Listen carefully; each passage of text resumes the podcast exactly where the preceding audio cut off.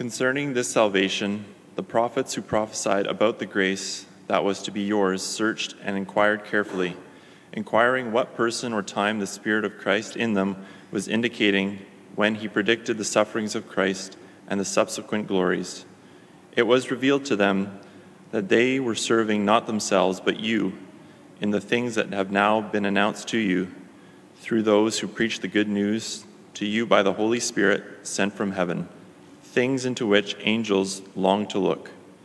Therefore, preparing your minds for action and being sober minded, set your hope fully on the grace that will be brought to you at the revelation of Jesus Christ.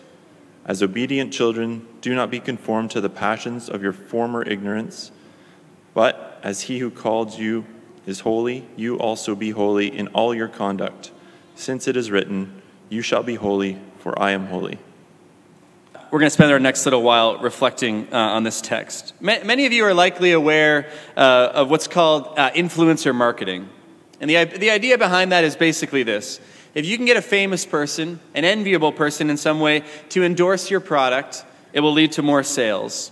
Now, this idea, it's been around maybe as long as humanity, but we actually have evidence from ancient Rome that gladiators were endorsing products for, for the Roman people. But really, from the 1900s, Coco, Coco Chanel and others onwards, it, it's this major industry that mainly today takes place on social media.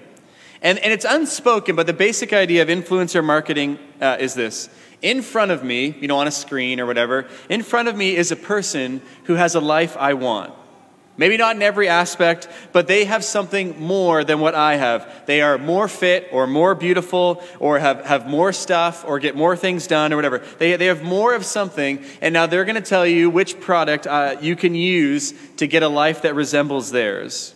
In short, they're presenting a, a sort of a shape for your life to follow. If you want to have a life like mine, use this volumizer or journal or you know or whatever. Now, now without being too cynical about it, we might say that at times this can be helpful, right? If you're redecorating your house and you're not one of those like decorating, decorating-y person, I don't know which armchair to buy, I don't know what color to paint. Like a person who's skilled and, and wise in such things, they can be really helpful. Or if you don't have a clue about how to cook, you know, healthy meals, like a chef influencer or something, you know, can be a really big help. But when it comes to life as a Christian, what do you look to? Or perhaps who do you look to? And I'm not just speaking about theology and life of the mind, not just talking about which books to read. I'm talking about what, what about the whole of the Christian life? What kind of models do we have? Uh, what kind of shape should the, should the Christian life take? Because if we don't have any models, if there isn't anyone that we are looking to or towards, a lot of us are going to get off track. We're going to start decorating the living room, but you know we don't have any design sense to like make it look nice at the end. I think what's happening in 1 Peter, the passage we just read here, I think Peter is giving us some patterns for the Christian life. As we think about our lives, as we think about our, our present, as we think about our future, there are sort of some molds we can fit into here. And if you're here this morning and you're not a Christian, you're wondering, well, how does uh, the pattern of the Christian life apply to me? Maybe think of it this way Think of it as a sneak peek into the Christian life. Oh, what does the Christian look, Christian life look like and feel like from the inside? That's kind of the picture you're going to get this morning. But I have three parts to today's message. I want to talk about the trajectory of the Christian life, secondly, the posture of the Christian life, and the shape of the Christian life. So, trajectory, posture, and shape. Now, beginning in verse 10, Peter does this kind of brief dive into history to talk about, well, how have Christians arrived at the present moment in which he is writing? That's, you know, mid to late first century or whatever. And the, and the big theme of the first nine verses, we did this two weeks ago, the big theme there was the capital S salvation of God. All the things that God has done to rescue his people from their sin. It culminated in the work of Christ, it continues by the work of the Holy Spirit. So, what Peter is saying in verse 10 is that this salvation came about first by the way of prophets. That hundreds and thousands of years before Christ, prophets were foretelling of the ways that Christ would rescue their, his people and pay for their sin. And Peter's telling these people, these, these new believers, the grace that is yours was carefully searched for and inquired about by the holiest and the most insightful people of the past. Yet, because of where they were sort of in history, they never arrived at a full understanding. Peter's telling them, You now have a fuller and better understanding of how God works than even the, these holiest people from the past. Because you know about Christ, you're actually in a far better place to understand what God was doing all the way along. Peter's sort of saying this. He's saying, a new believer in Jesus in his time understands more about God's plan for salvation than even someone like the prophet Haggai did. That, that, that, that, if you're a Christian now, if you've been a Christian for a while, you understand more about you know, salvation than even, than even King David did. Now, I'm not saying you're more mature than King David or you understand God better. That's not what I'm saying. I'm saying that the hints and shadows of future salvation that sort of David knew have now been unveiled, that the mystery has been revealed. Um, we, we know these things now. We know what Christ was like. We know the miracles he did, what he did on the cross. King David and others only had hints of those things. But there's more. In the very last part of verse 12, Peter says that, oh, believers in Jesus also understand the good news in ways that angels don't even get. Like angels, immortal, powerful beings, they wish they had a chance to look into this uh, as deeply as we do. In short, Peter's saying, we stand in this incredibly privileged position for what we know about God's salvation. Now, why do I say that tells us something about the trajectory of the Christian life? Well, because the prophets of old, what they told us was what would happen to Christ, and it's suffering before glory. That's right there in verse 11. The prophets predicted all the way along suffering first and then subsequent glories. And of course, from the New Testament, from the Gospels, we know that's what happened. The Messiah would be known as a man of suffering who accomplished much through pain and through his death uh, before he was glorified. And you know, interestingly, it was Peter who wrote this letter who resisted this, this message, this trajectory the most.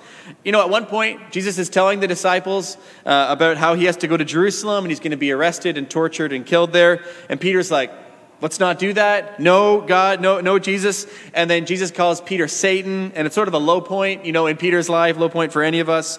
And we think, well, that would have clued Peter in that this was really going to happen. But nope, other things happen. Garden of Gethsemane, Jesus is getting betrayed. Judas has brought a mob. And Peter's like, but I got a sword. And he starts, you know, chopping people. Um, he, doesn't under, he doesn't understand. He's still kind of fighting against this message of suffering first, then glory. And now he gets it. He's like, that's what the prophets foretold. That's what happened. And over and over in the Christian life, or over and over in the scriptures, pardon me, we are told that we will be like Christ or to be like Christ, and, and promised the same kind of treatment Christ got. Jesus tells us explicitly if they treat me like this, the master, they're going to treat you, the servants, you know, in the same way. Which means that the trajectory of the Christian life will be similar to the trajectory of Christ's life suffering before glory. That in this life, we will tend to experience trouble, but this life is not all there is. There's another life, there's glory to come in the next. Many of us are excited about the glory. We get kind of squeamish about the suffering. Is it really necessary? Maybe there's a way around it. Or maybe we can kind of fast forward future glory into the present. At times I've wondered in my life, maybe there's a way to be a Christian that will make me palatable to the world around me. Perhaps I can be cool enough, or kind enough, or loving enough, or polite enough that I'll get to duck the suffering part. And to be fair, we might say that though suffering is normative or normal for the Christian life, it still doesn't happen to every Christian. Some Christians don't suffer that much. Some Christians do get a, a, a, big dose of, of earthly blessing. Some of them don't get a lot of suffering. That's fine.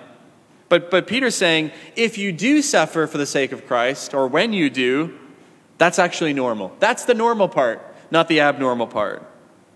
And in fact, Paul, in one of his letters, he, in Colossians 1, he uses this strange language where he says that the suffering by Christians fills up the afflictions of Christ. That you participate in the life of Christ somehow when you suffer for him. But really, beyond that, the writers uh, all, all of the scripture all over the place they hold out hope of the glories to come. They talk about resurrection bodies. They talk about the joy. They talk about the place that Christ prepares for his people. But the theme of the scriptures is whatever you give up for the sake of Christ, you'll be repaid in the life to come. Hundreds of times over, is what Jesus says. So, to those in present discouragement, present despair, present persecution, because, of, because you are a Christian, the life to come, it's held out to encourage you. That's a trajectory of the Christian life. That's, that's where it's heading. It's where Christ's life headed suffering and then glory. Part two, the posture of the Christian life. When I say posture, I don't mean Christians, you know, stand a certain way or, or pose a certain way. I'm talking about when I say posture, I mean the attitude towards life, the way you deal with the world as it comes towards you. And Peter in verse 13 tells us, therefore, meaning, because of the great salvation that has been promised and delivered, because of the way Christ has worked through history, there's therefore now something to do about it. And let me just point out two quick things about how he's using this word therefore. First, so far in 1 Peter, we have kind of theology and then a therefore and then some commands, which tell us, tells us the Christian life is not merely a philosophy or an intellectual position, but a way of life. It's impossible, according to Peter, to simply believe Christian things and not have it change your behavior. Our small group uh, here at Resurrection this fall, and a couple, we finished a couple weeks ago, but we read this book called You Are What You Love. And it's written by this guy, uh, James K. A. Smith. And at one point, he's talking about this idea of, of, how you, of what you believe changes uh, or, or, should change how you behave. And he said, This all became very apparent to me one day while I was reading Wendell Berry while eating lunch at Costco. Now, that is, if you're like, well, what does that mean? Wendell Berry, if you don't know him, he's a, he's a the- Christian theologian. But he, what he writes about is, is food and food justice and care for creation, you know, connection with, with the planet and stuff like that. And, and so he says this author, James K. Smith, he's reading Wendell Berry and being like, this is great. Isn't this guy awesome? And he's like eating a Costco hot dog at the same time, you know, arguably this symbol of, you know, mass commercialization of food. Like anything but, you know, what Wendell Berry would appreciate. And, and so James K. Smith, he explains how in today's world, you can believe in organic food and, and connection to the earth or whatever, and, and go through the McDonald's drive through in the next moment. Or eat, in the Costco food court at the exact same time as you're appreciating uh, someone like Wendell Berry. In short, what, what James K. Smith is arguing is that our minds and behaviors don't always line up. But the Apostle Peter is saying that's not the way it should be. If you believe in, in the salvation, then therefore there are things to do and be. There's a necessary and important connection between them. But the second important thing about this little word, therefore, is that it comes after the announcement of salvation. So, first, announcement of salvation, therefore, response. And in seminary, they would say things like, the imperative follows the indicative. And all they mean by that is that the commands, the things you do, uh, always come after the announcement of salvation. Scripturally, it happens like this all over the place. God has done something, therefore we can respond to his, to his work. God works, we respond. This is the way this is the way the scriptures teach it. And if you lose the order and like it's we work and then God responds, or if you misplace the indicative, the, the, the what God has done, it kind of messes everything up. And furthermore, the, the commands just crush us then, because we're like, well, I can't do that. I can't, I can't live that way. We need the work of the triune God in our hearts to be able to respond in faith. So, therefore, because of all God has done, Peter says, here's the posture you should have. And the posture is this one word hope. He says Christians should move through life with a posture of hope. Now, how do we get to hope? He explains. Peter tells these Asian believers to prepare their minds for action. And there's a fun Greek idiom, like a fun Greek saying underneath here, where Peter has literally written, they should gird up the loins of your, of your mind. Now, see, what that means is back in the days before, you know, stretchy running tights and polyester or whatever, uh, when a man needed to run, he wouldn't change clothes. All he'd do, and they, they of course wore robes in, in, in that culture, he, he would pick up the bottom of his robe and sort of loop it around, flip it around, and tuck it into his waistband so that he's kind of free beneath the knees and, and you, could, you could run or you could do some heavy work. To gird up your loins meant tuck your robe into your belt so you can, you can do something active, do something physical. In our day, we might say something like, you know, get in the starter's blocks or, or lace up your shoes or put on your pump up music or whatever. Like you're about to spring into action, so get ready for that. But notice the preparation's not physical. He says, gird up the loins of your minds, prepare your minds for action, which means that living with a posture of hope is going to be hard, it's going to be difficult. It's not going to happen automatically, it's going to require intensive effort. See, if you, if you don't work hard in your mind, if you aren't prepared for the effort of living with hope, you're going to naturally tend towards cynicism or negativity or skepticism or doubt or distrust or scoffing or unbelief, or there's like a whole host of things, and everyone kind of has their own little favorite one. But Peter's saying the loss of hope at first begins in the mind. It- it- when difficult things come at us, when, when persecution starts up, we, we forget to trust in God. We get out of control. We get blown around by the world. If you're going to live with a posture of hope, Peter says, you got to be in training. You're, in, your, in your mind, your mind has its, has its robe tucked into its belt so it can do the hard work of trusting in God. But that's not it. He says, the way to hope is not only through a mind prepared for action, but also a mind that's sober. Sober mindedness, I think it should be taken both literally and physically.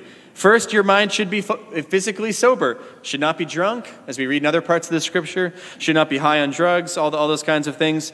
But more than that, soberness of mind means avoiding excesses of, of passion or of rashness. It's having a mind that doesn't kind of fly off the handle easily. Now, look, to be sober minded doesn't mean to be emotionless. We're not after a, a kind of Spock like stoicism. Rather, our passions and desires, our feelings are, are like a powerful horse. And to be sober minded doesn't mean you get rid of the horse or you know, shoot the horse or something. No, it means you learn how to ride the horse. Eh, after all, passions, desires, feelings, these things are extremely powerful and potent when turned to the correct ends, but they must be turned to the correct ends. See, as it relates to hope, I think many find that the troubles of life lead them to want to anesthetize themselves instead of facing reality. I mean, aren't there days when we feel a compulsion to, to take something or, or do something that will numb the pain? For some, that might be alcohol, might be drugs. For others, it's hours of streaming, indulgences, and certain kinds of food. Peter says if you're going to be a person who lives with a posture of hope, your, your mind needs to be sharp, not dulled out, not numbed out, self controlled. Now, once your mind is ready for hard work, once it's sober, Peter says, then set your hope fully on the grace to come. Now, what does it mean, kind of on practical and the, the nitty gritty? What does it mean to have a posture of hope? Well, I think one thing that characterizes hope is that those hopeful people are patient with life's circumstances. They understand not everything is going to happen now. God is working on longer time horizons than we are. Setting hope on future grace is an acknowledgement that, that this life in the present, it's not all, it's not going to be all what you want it to be. It's going to let you down in some ways. I think hopeful people are patient people. And they're also patient with, with their own sin and the shortcomings of others. See, if Peter tells us to hope in future grace, then there's sort of an implicit acknowledgement that there's still some saving to be done in the future, that we haven't been made perfect yet. We have not yet arrived. Your small group, they're not perfect. Your church friends, not perfect. This church, shockingly, we're still flawed in some significant ways.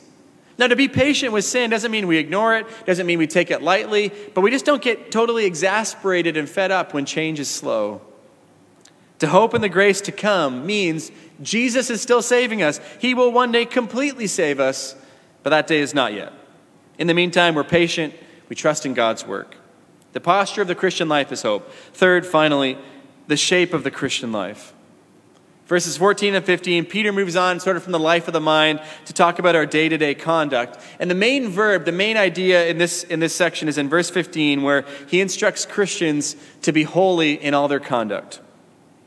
Before we can understand that, though, Peter's going to make another argument. Get ready for it. From an indicative to an imperative. We're going to do this again, same as before. Verse 14 begins with sort of not a command, not something to do. It begins with a fact, a truth. He says, as obedient children. He tells them, there is something that's true about you that will inform what I'm about to tell you to do. Now, he's addressing adults who are like, that sounds kind of insulting. you're, being, you're being called a child. But, but he means it as an encouragement, as a reminder of who they truly are. They are the very children of God. They, they've listened to him, they've heard his voice, they've followed him, and they have now been brought into his family. That's what it means to be a child of God. Peter's telling them then, your conduct in life will flow not from your own strength, but from the understanding that God has taken you out of your old life and put you into a new family. And just like human families, God's family has a way that they do things. You know, one of the interesting parts of dating and getting married is you get to experience your own family through the lens of a person who is learning your ways for the first time, and kind of vice versa as you experience your, your spouse's family. You know, for instance, my family, uh, we don't really drink tea because tea doesn't make any sense. Um, but when I, went, when, I, when I went to Jen's house, um, everyone sits around after supper and they drink tea and they just talk to each other. I was like an anthropologist, you know, the first time, like, just like, what's happening? This, this tribe, you know, lives differently than, than my tribe, trying to figure out what do they do. And they, and they keep their bowls in, the, in a weird place. And, and Christmas doesn't function right at their house. And, you know, you begin to learn all these things about your spouse's family and, of course, your spouse about your family. And then bigger things pop up wow, this family resolves conflict differently. This family thinks it's a big deal if you say this or don't say that. There are habits and patterns and rhythms to this family. And what Peter's telling us is the family of God is the same way. It's got rhythms and habits. It, it, it's not like your old family. There's going to be a whole number of changes. But in this new family of God, the family bases its identity, its rhythms, its behavior on God Himself. See, unlike our human families, where one Christmas tradition really isn't objectively better or worse than any other, though you may want to argue about that later, but the family of God, their behavior is based on God Himself, therefore better, therefore right. And if you look at verse 15 and 16, the call to holiness in the new family is simply a call to be like God. And Peter's sort of arguing for the old adage the apple doesn't fall far from the tree, or like father, like son. If you are a child in the family of God, your goal, your aim is to be more like God. And then he says that means two things. First, it means not going back to the passions of your former ignorance. And second, it means holiness in all your conduct. Let's talk about the first. In the family of God, Peter encourages these believers don't be conformed to the passions of your former ignorance. That word passions, you might understand it as desires, appetites, something like that. The idea is before a person is a Christian, they are hungry for something. They, they're thirsty for something. They have desires. They have things they want. Some of it's very obvious, some of it's very surface level. But lots of us have deep hungers for things like control or power. And if you were here actually last week, uh, my friend Adam, a guest preacher, talked about this idea from the book of Romans that we ought not to be conformed or squeezed into the mold of our old desires.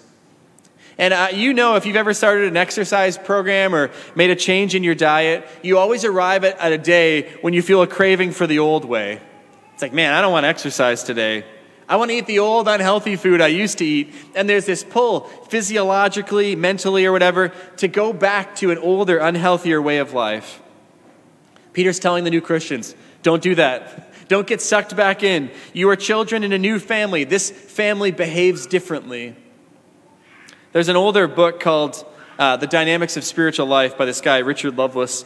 And he argues you can't just quit old spiritual habits cold turkey, or, or rather, but they kind of must be, they must be displaced by something new. Like a person trying to quit smoking, it's hard to just stop smoking. It actually works better if you replace what smoking did in your life or replace that time with something else. So, in a similar way, Peter's telling them not just don't get squeezed back into your old way of life, but he tells them positively replace it with this habit of being holy like God is holy. Replace your old habit of pursuing greed with a new habit of generosity. Replace a habit of lust with a new habit of service. Put off your former passions, he says, and be holy instead. Now, I want to talk just for a minute about this idea that we should be holy as God is holy. In my own personal experience and what I've read, researched, and all that, this idea has at times been wielded like a club inside the church.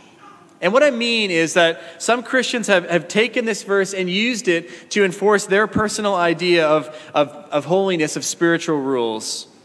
And here's how it often works we hear this principle or this command, be holy like God is holy. We're like, okay, good, check. Now, the tricky part comes when what does it mean to be holy? And sometimes we're not sure. So we're like, well, well, to me, or we, start to self define, to me it means, well, I can't watch R rated movies, you know, unless they're about Jesus. Or I, I, I, can't, I can't wear a two piece swimsuit or, or, or some other kind of really specific rule. This is what holiness means to me. Now, here's the problem with that approach that verse could not have meant that to the, its original hearers. And I see, a principle of understanding and interpreting the Bible is a verse cannot mean to us what it could not have meant to them. Now, we're going to apply it all sorts of ways, that's fine. But this verse, I don't think, is primarily about modesty or entertainment choices. If you trace this, be holy as I am holy, you look up the cross references in the Old Testament, what you'll find is that holiness meant differentiation from the surrounding nation. And if you read the Old Testament, you know, Leviticus, Numbers, you'll find God gave the Jews hundreds of laws that included regulations about food and bodily discharges and childbirth and dead bodies and festivals and skin diseases and on and on and on. And following all those laws is what made them distinctive and different. But notice, Peter doesn't give any of that to his readers. He doesn't enforce the ceremonial law. Christians, you can eat bacon. Like it's, it's fine. But somehow the principle of differentiation still applies. So to understand it, let's look at this wording really carefully. We are to be holy as God is holy. That means that new Christians to whom Peter is writing should be set apart from their culture in a way consistent with the nature of God set apart from their culture in a way that's consistent with the nature of God. If holiness is what God is, then holiness is for us to be like Christ. So, the most important thing then that defines you if you're in a new spiritual family is that. And arguably, what sets a person, a Christian, most apart from the culture is not always outward and obvious things, but sometimes inward and spiritual things. Sometimes the inward and spiritual do have effects outwardly and obviously, but not always. See, the, Peter, or the people to whom Peter wrote, um, they would have thought, okay, this means I can't go visit temple prostitutes anymore. It means I can't swear fealty to the emperor in the same way that I could. Uh, it means that I'm now busy on the first day of the week, which was Sunday. That was the day that Christians worship. But the first change, the primary change, was inward, not outward. You're a new creation in a new family, trying to be like God. See, what happens is when we define holiness by a number of rules, if you wear these kind of clothes or watch these kind of shows, you're fine. But look, holiness is not that simple. Holiness is about the posture of your heart, what you value, what you desire, what you love. And a person can obey a law, can obey a rule, while having a heart far from God. See, in every age, in every culture, a Christian's holiness is going to look different. And at times, you'll be very out of step with culture or very in step with culture. You value what they value. We look very similarly outwardly. Other times, you'll be out of step. We'll value something very different. But arguably, some of the biggest idols in our current culture might be money, might be love of self, might be control over life. And a Christian's holiness may be most defined by an attitude that's selfless and generous and, and willingly ceding control to Christ in every area. And that may show up in your clothing choices. It may show up in your Netflix most recently watched, but I think that's secondary. If you want to be holy, what you must understand is Jesus Christ. He's the guide, He's the center of the target, He's what you're aiming at. And you must remember that even as Peter encourages us to understand our suffering and live with hope and pursue holiness, you must re- remember the indicative the theology, the truth of what God has done, it always precedes the imperative. We always return to Christ as the center of life and the power for Christian living. We began today by talking about influencers, right? Models. And they tell us, you want this kind of life? Buy this product. And that works to sell widgets, but really it's never as strong as we might hope. It doesn't work as well as we think. What Christianity tells us is something far different. It's far more powerful than influencer marketing. For Jesus does not stand in front of us offering a new spiritual product. You want a new kind of life? Here, here you can have it in exchange for your time or money. No, he offers us something different. He offers us a new life altogether. He offers to come and live in our hearts, to empower us, to change us from the inside out. He offers us the chance to become His children, to live in His family, to learn new rhythms and ways to be human. In short, he offers us himself. And I pray today that you hear him. Let's pray together. God, we thank you for this epistle that Peter wrote to encourage us in our faith, to point us towards you, to help us become more like Christ. Help us to hear it. And more than that, help us to take it to heart and for it to change our behavior and our ways. But we thank you and we praise you. In Christ's name, amen.